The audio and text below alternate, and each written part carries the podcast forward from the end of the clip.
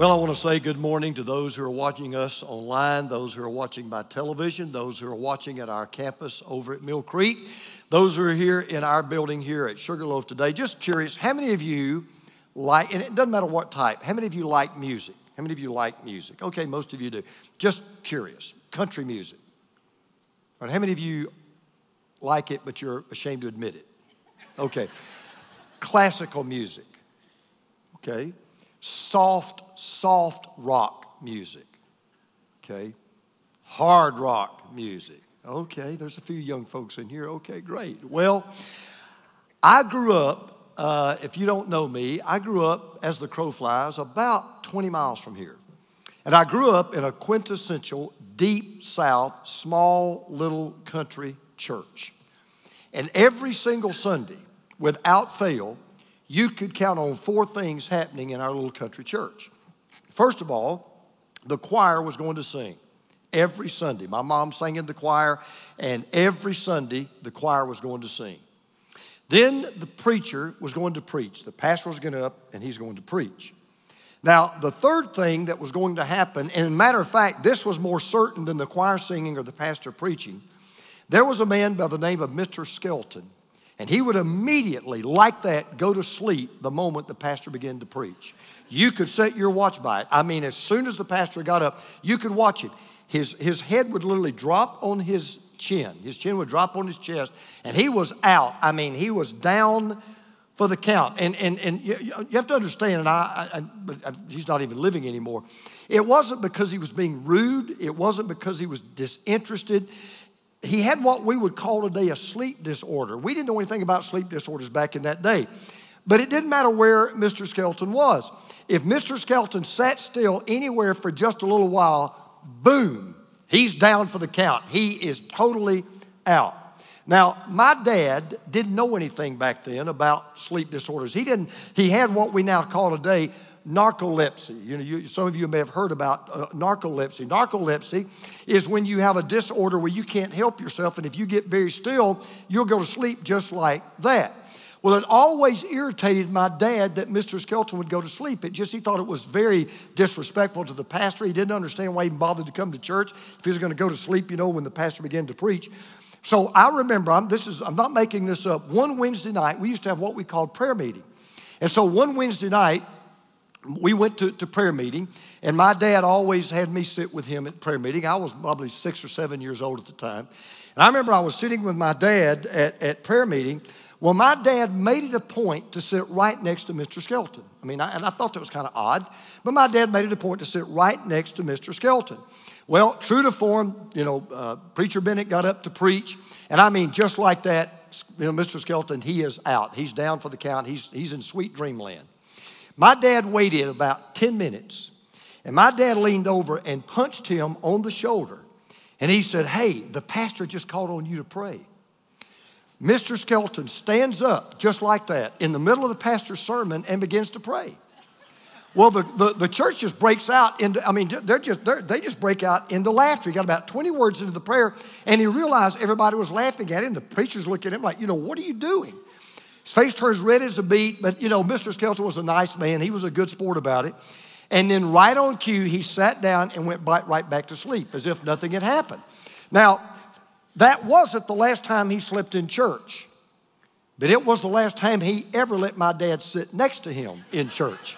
Now, there was a fourth thing that was going to happen in our church. You could, I mean, you could absolutely guarantee there was one other thing that was going to happen at the end of our service we would close that service by singing what we called the doxology. How many of you remember the doxology? Okay, some of you grew up in a traditional church.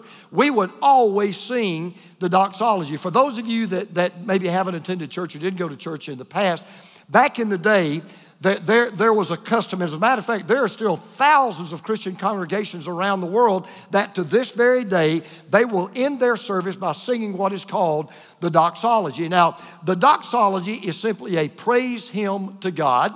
And, and you may, some of you may say, I've never heard it. Well, you may, let me just kind of throw up what we used to sing. You may remember these lyrics.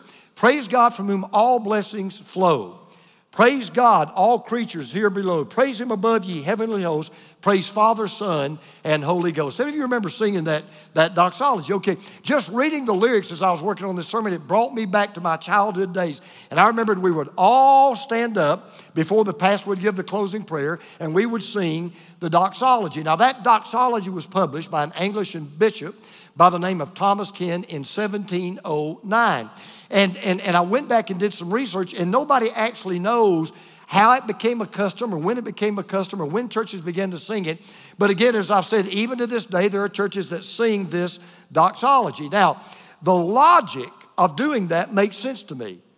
The, the logic of closing a worship service by praising the God that you came to worship, that, that just really makes sense to me. As a matter of fact, the largest hymn book ever written is a book we're going to look at today. It's called the Book of Psalms. And the book of Psalms is unlike any other book in the Bible because every other book in the Bible is basically scripture. Psalms is not is more than just scripture. Psalms are songs. And the book of Psalms closes with this long doxology. In fact, it's the longest doxology ever written. It's actually made up of six consecutive songs that go from Psalm 145 to Psalm 150. Today, we're going to look at Psalm 147. So, if you brought a copy of God's Word or you want to pull out your iPhone or your uh, iPad or whatever it is that you use, I want you to turn to Psalm 147. Not hard to find if you have a Bible, it's right in the middle of your Bible, largest book in the Bible. Can't find it, it's in the Old Testament. And we've been in a series that we've been calling Music to My Ears because that's why I ask you. I like music, you like music. Very hard to find anybody that doesn't like music. Well, God loves music. And I know that because of all the books in the Bible that he makes the largest book in the Bible, he makes a hymn book the largest book. He makes a book filled with music of the largest book in the Bible. So I know God loves music.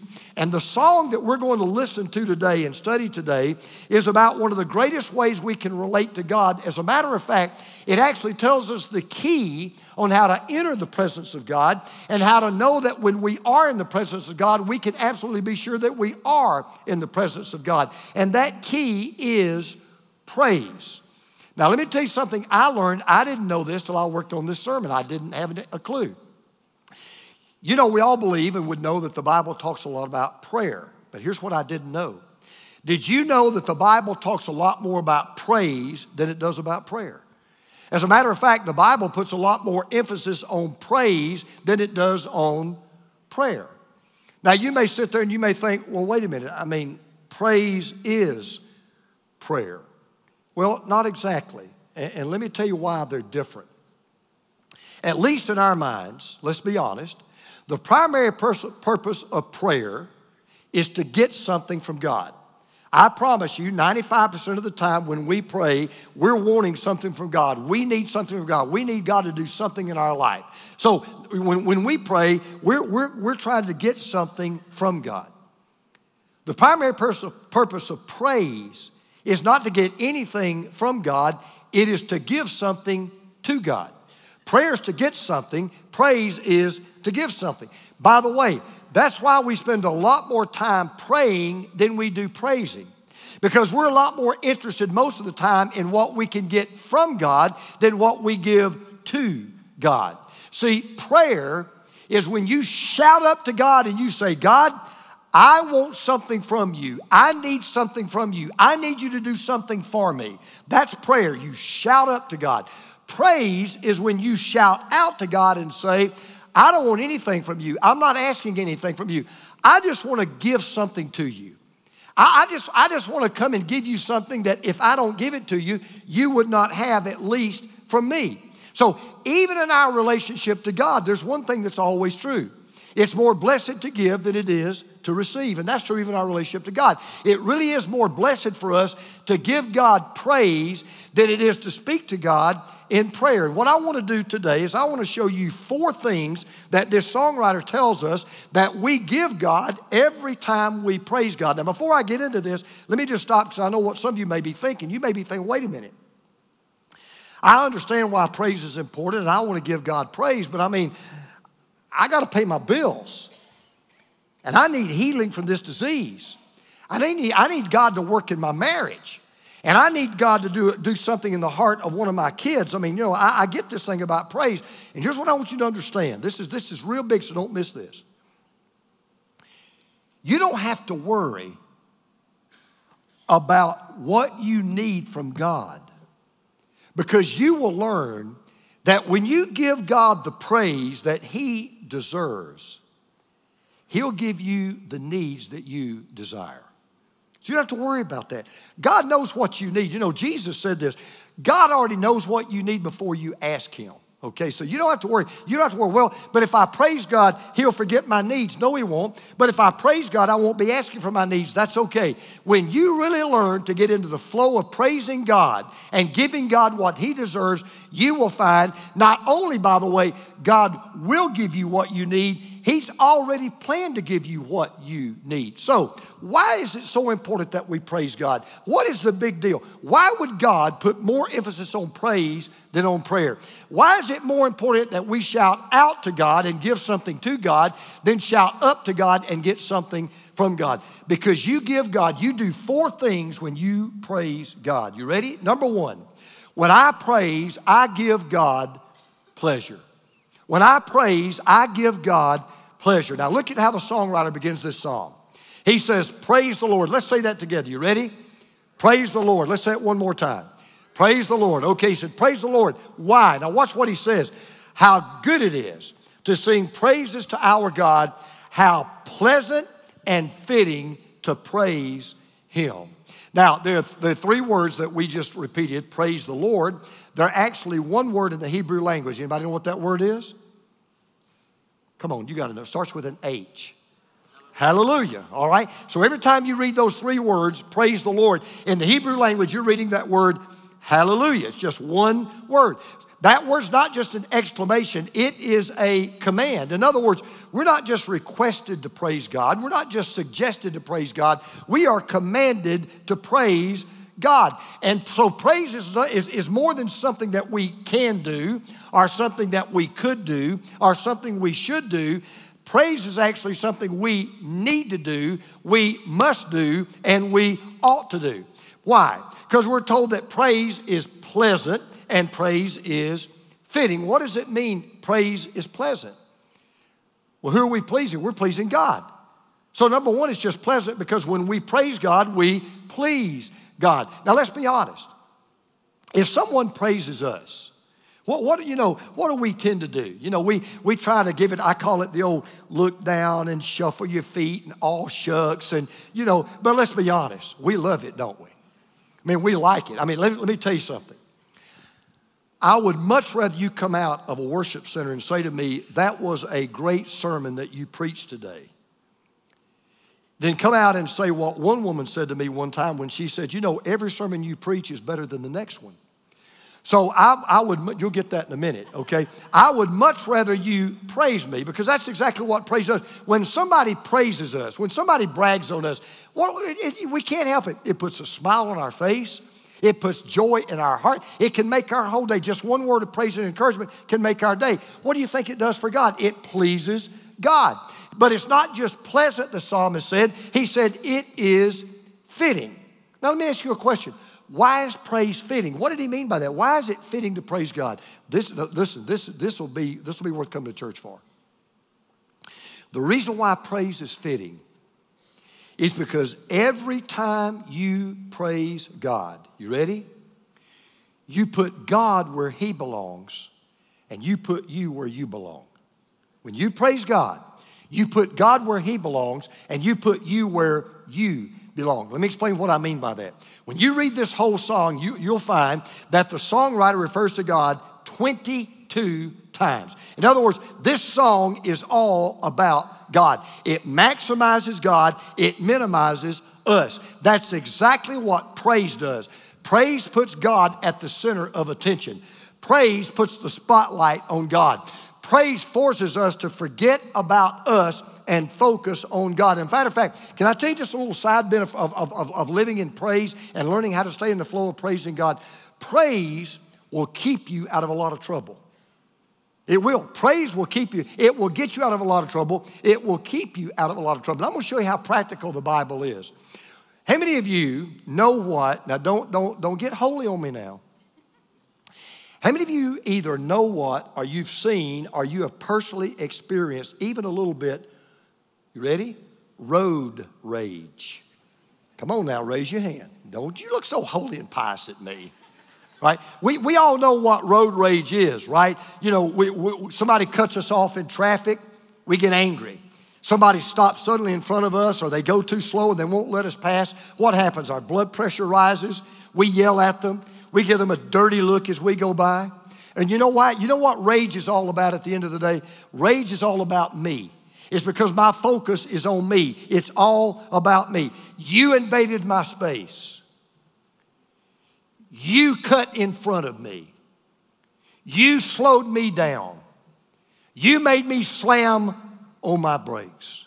Wait, let's look. We've, we've all been there, right? We've all done that. We've all gotten angry. We've all gotten upset because our focus is on us. I'm just, I'm, I'm not being funny when I say this, but what if the next time somebody cut us off in traffic or slammed on their brakes in front of us or caused us to have to slow down or whatever? What if, what if we just said something like, Lord, I just want to praise you? Nobody got hurt. Nobody's going to the hospital. There's been no harm. There's been no foul. You make think I'm, I'm making, making fun. It really does work to your benefit. I mean, it really, I, but let me tell you, I learned this on a golf course. In fact, let me just tell you this. I don't have a lot of trouble with road rage, and I'll tell you one of the reasons why I've gotten control of my road rage. Because today, somebody may shoot you. They may kill you. They may blow your head off. So I just kind of be real patient with people. You know, you never know what crazy people are in a car next to you. So I just kind of let it go. But I, I'll tell you, I have experienced golf rage. Now, I don't know if you've ever experienced golf rage or not. It's worse than road rage. As a matter of fact, when I first started playing golf, Teresa was so worried because you, those of you know me, I'm, I'm, intense, I'm ADD. I mean, I'm always, you know, revved up, got a lot of energy. And Teresa was really worried that I'd be one of those people that, you know, throw my club in the lake or wrap my club around a tree or, or whatever. She was really worried that I'd be that kind of a golfer. And I remember I just started playing golf, had a few lessons. wasn't really, I'm not that great now, but I'm better than I used to be. But I really was not a very good golfer at all. And I was invited for free to go up to North Carolina and play a golf course called Pinehurst. Now, if you're a golfer, you know what the Pinehurst is. Pinehurst is one of the top golf courses in America. They play the U.S. Open there quite a bit. and it is absolutely one of the toughest golf courses you will ever play in your life. The truth of the matter is, I had no business being on that golf course, none. I mean, I had no business at all, but it was free, and so I felt led to go. Now, for those of you that know golf, you know that it really is one of the finest and toughest golf courses in the world. Well, I was actually up there playing with a group of men, and Bill McCartney, who used to be the head coach of Colorado, won a national championship, Coach McCartney was, was in that group of men that were, were playing. There was about 12 of us. And so I was playing in a group, and I was playing right in front of, of Coach McCartney. And I want to tell you, the course was just beating me up. I was losing balls right and left. The greens were, I mean, lightning fast. I was three and four putting. I mean, I was just, it was just terrible. And I was getting madder by the minute. Well, we had to wait for the group in front of us, and I remember Coach McCartney came up and he, he kind of looked at me, and I'd never met him before. I just met him the day before, and we spent some time together. And so he, I remember he, he came up to me, and he, I guess he could tell I was kind of a little bit irritated. And, and he put his arm around me, and he said, James, what are you thinking about right now? It's what I told him. I said, What are you thinking about right now? I said, Coach, I said, I have never, ever said a cuss word in my life. But if you'll write one down on this scorecard, I'll sign it. And that's, I mean, I was hot. You know what Coach McCartney did? I'll never forget it. He put his arm around me and he said, James, it's a beautiful day. You're healthy. You're playing one of the finest golf courses on this planet. Why don't you just praise God for being out here? Now, I'll be honest, I hate people like that. I just can't stand people like that. But you know what? You know what? You know what, Coach McCartney? He really taught me a lesson that day. Praise really is a cure for many of our emotional problems. Because I want you to listen to this. You cannot praise God and complain at the same time. You cannot praise God and be bitter at the same time. You cannot praise God and stay angry at the same time.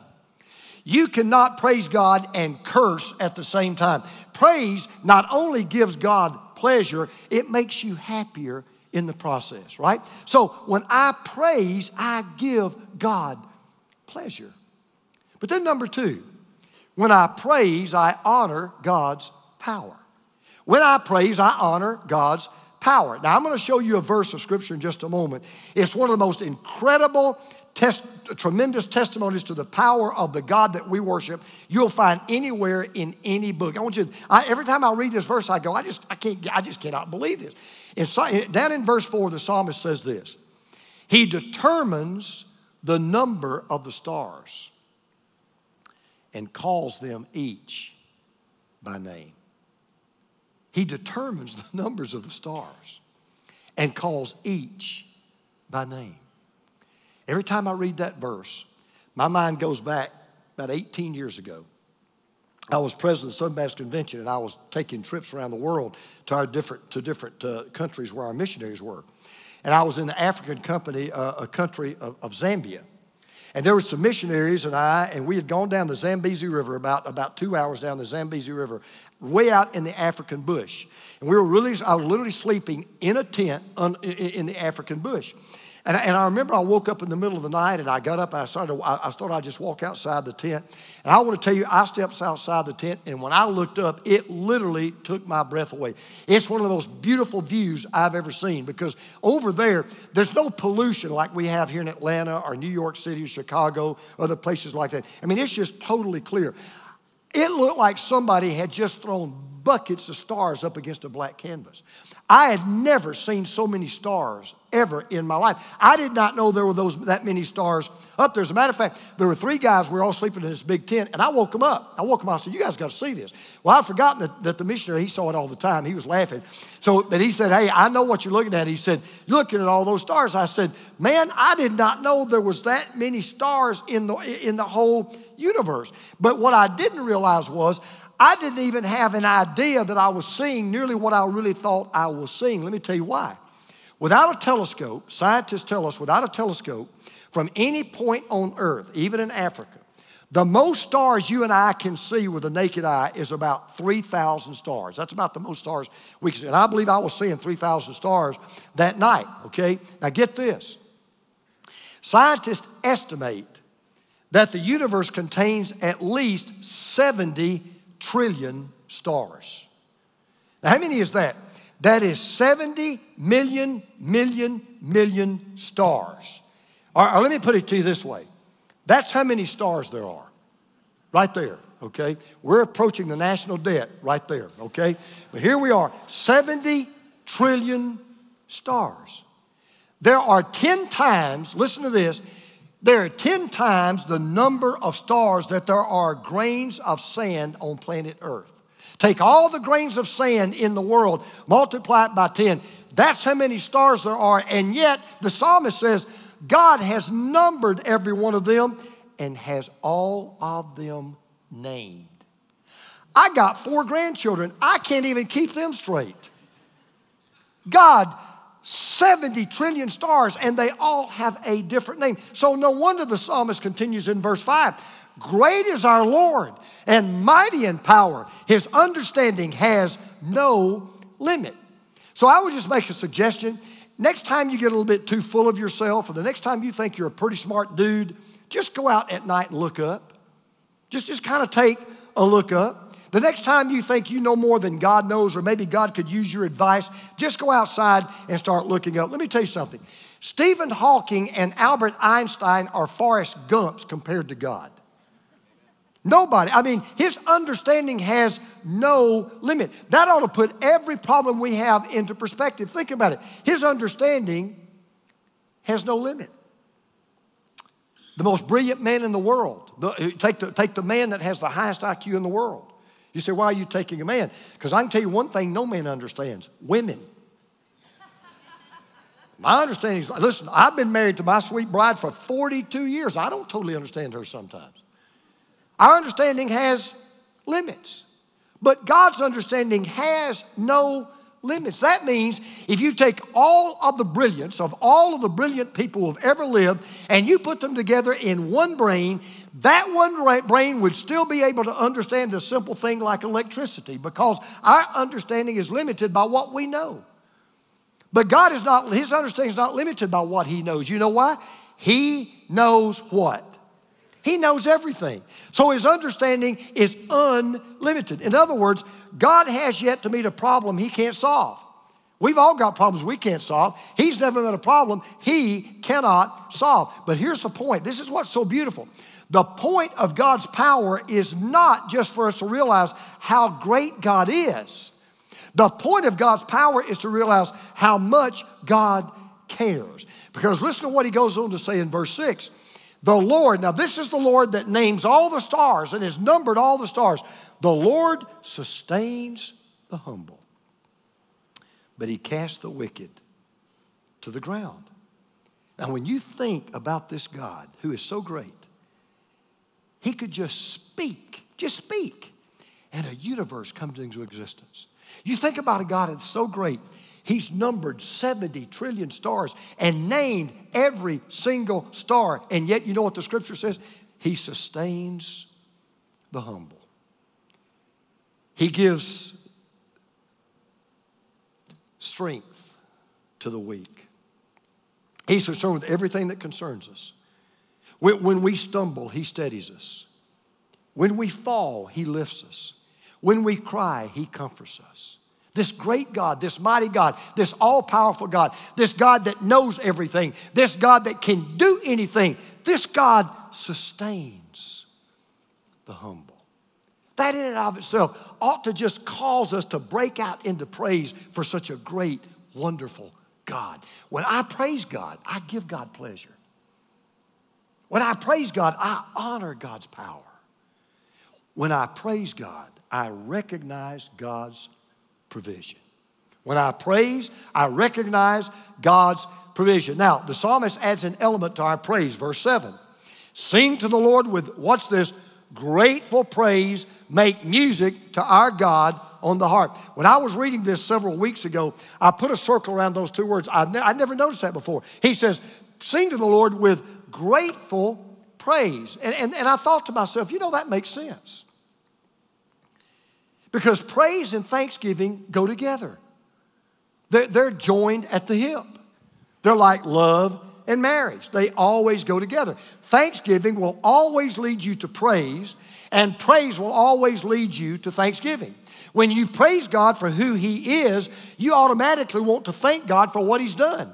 When you thank God for what He has done, you automatically want to praise God for who He is.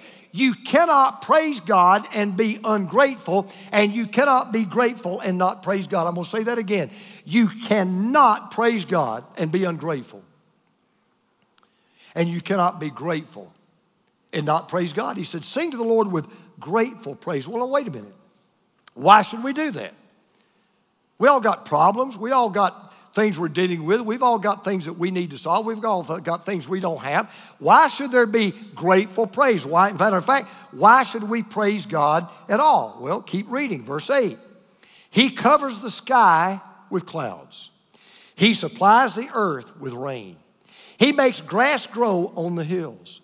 He provides food for the cattle and for the young ravens when they call. In other words, here's what the psalmist says. You ready? He said, God is the God of climate control. God is the God of animal care. It is God that forms the clouds. It is God that brings the rain. It is God that grows the grass.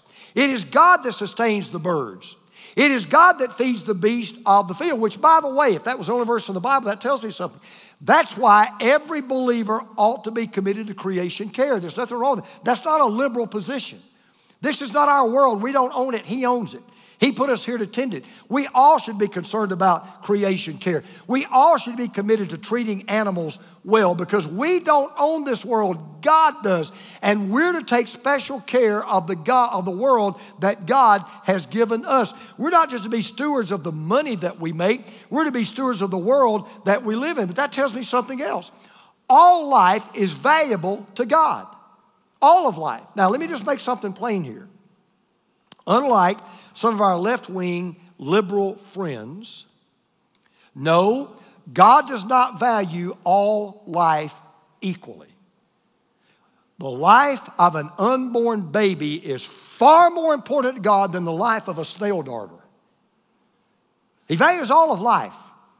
But he doesn't value all of life equally. He values all of life consistently, but not equally. No, there is no comparison between human life and animal life and plant life, but all of life is important to God because He created life. He's the one who sustains life. As a matter of fact, He sustains animal life and plant life so that ultimately human life can be sustained because we eat animals and we eat plants. And that's why we ought to praise God, not only because we live in the world, we ought to praise God because of the world that we live in.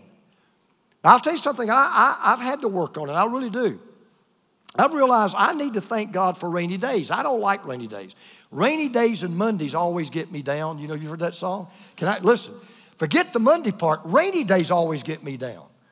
I don't care how much you need. I just don't like rainy days. But I've really, particularly on Friday, because that's when I play golf. If I could pass any law that right now, and I knew it would stick, it would never rain on Friday. But I don't, you know, I don't control the universe. What I've had to learn is, you know what?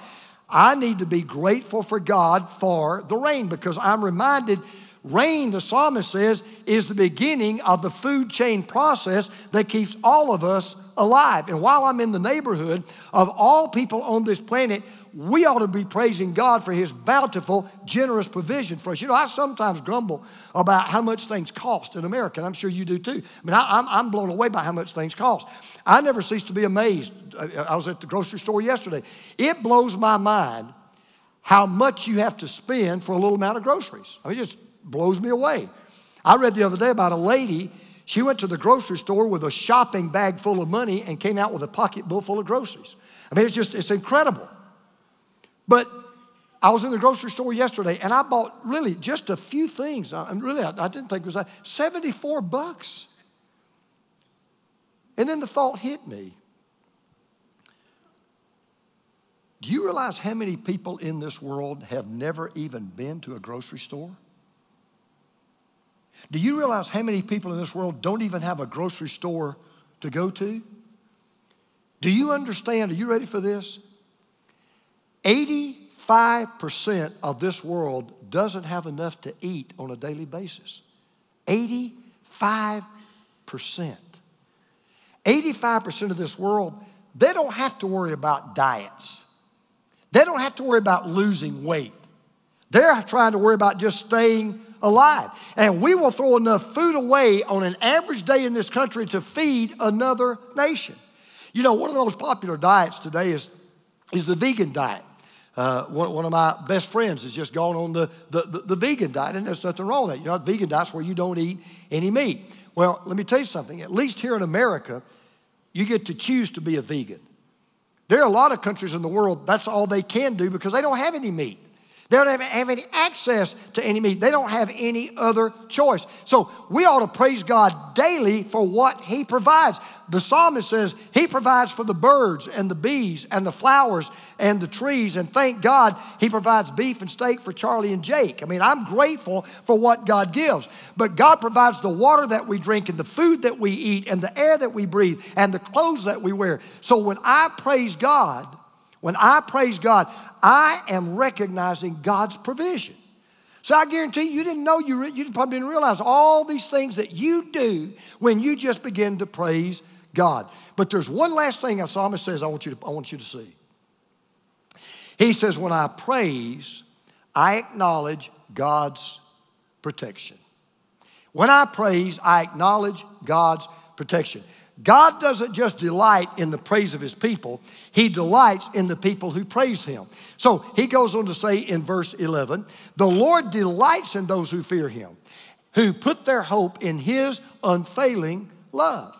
God says, you know, when, when, when, you put your hope in me and you trust me and you trust me to provide for you and protect you, it, it, it brings a joy to my heart. It brings a smile to our face. And He shows us this on a daily basis by providing us with His protection that gives us peace. Now, I, I never really noticed this before, but I want you to listen to what He says in verse 13. Listen to this. He strengthens the bars of your gates. I'll get to that in a moment. He blesses your people within you. He grants peace to your borders. He satisfies you with the finest of wheat. He sends his command to the earth. His word runs swiftly. Now, the psalmist is kind of bringing all this to a climax, and he says, Listen, He says there are four things that God does for us. He does it every day, and He does it without, us even realizing it. I want you to listen to what He says. First, He says He strengthens the bars of our gates. Now, what are gates for? They're, they're to protect, right? They're to keep the enemy out, keep, to keep the good people in, the bad people out. That's what gates are for. Well, how does he do that? He provides legislators who pass laws to protect our liberties. He provides judges to see that those liberties are enforced. So he strengthens the bars of our gates. Second, he blesses the people within that city. And the word there for people literally means children. He blesses the children within that city. How does God bless our children? Well, through the unselfish work of teachers who educate them, and doctors who care for them, and parents who love them. He does that every day. And then, third, he says, He gives peace to our borders. How does He do that? He provides us with policemen who guard our communities, and soldiers who guard our nation, and laws that bring the guilty to justice. And finally, He says, He satisfies us with the finest of wheat. How does He do that? He does it with farmers and factory workers and agriculture and grocery stores and restaurants. And all of these things the psalmist says, says comes from the hand of God that we should give a shout out to every day in every way. I'm gonna tell you something. When I when I went over this message again this morning, I was ashamed, I got ashamed of myself in how little time I spend praising God. What a mighty God we have. What a loving God we have. What a caring God that we have. Now, I, I want to kind of bring this home to where we live right here in the United States. Thomas Jefferson once wrote these words Can the liberties of a nation be thought secure when we have removed their only firm basis, a conviction in the minds of the people that these liberties are the gift of God. I think Thomas Jefferson was right. I think, even though I realize that it doesn't mean a lot these days, I think one of the best things this nation ever did was decades ago when we put on our currency, In God we trust. Because if there's anything that makes America good, it's not America in herself, it is the God that we trust in that makes us good. That's the only source of good that, that, that, there is. And Jefferson was right.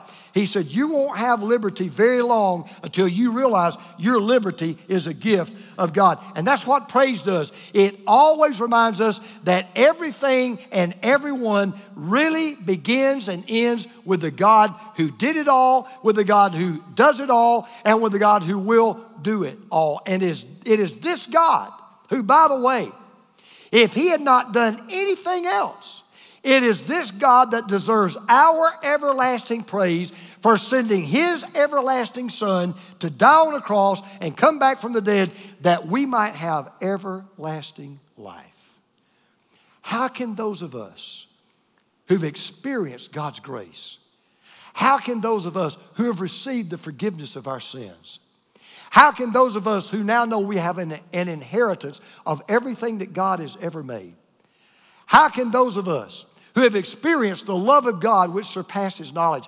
How can we not, on a daily, consistent, constant basis, absolutely bathe God with praise that He deserves and He desires and He demands? Because everything we have, including our very existence, is by the grace of God. Everything we do is enabled by the greatness of God. Every breath we take, every freedom we enjoy comes from the goodness of God. And that's why we ought to begin every day. We ought to end every day. We ought to spend every day shouting out praise to God from whom all blessings flow. I don't know how your house is built. Way, my, the way that my house is built, my back deck faces due east. So I see the sun come up over the woods in my backyard. And the sun then it goes over my house, and then on my front porch, the sun shines down. And I get up very, I'm an early riser, get up very early, and I'm usually up before sunup, but most of the time, at least if not before, by sunup. And every day, I look out my back window and I think about what the psalmist said. From the rising of the sun to the place where it sets, your name is to be praised. And when we think about who this God is, when we think about what this God has done, and we think about what this God has prepared for those of us who love Him, how can we not live in a shout out mode praising the great God that we know? Let's pray together.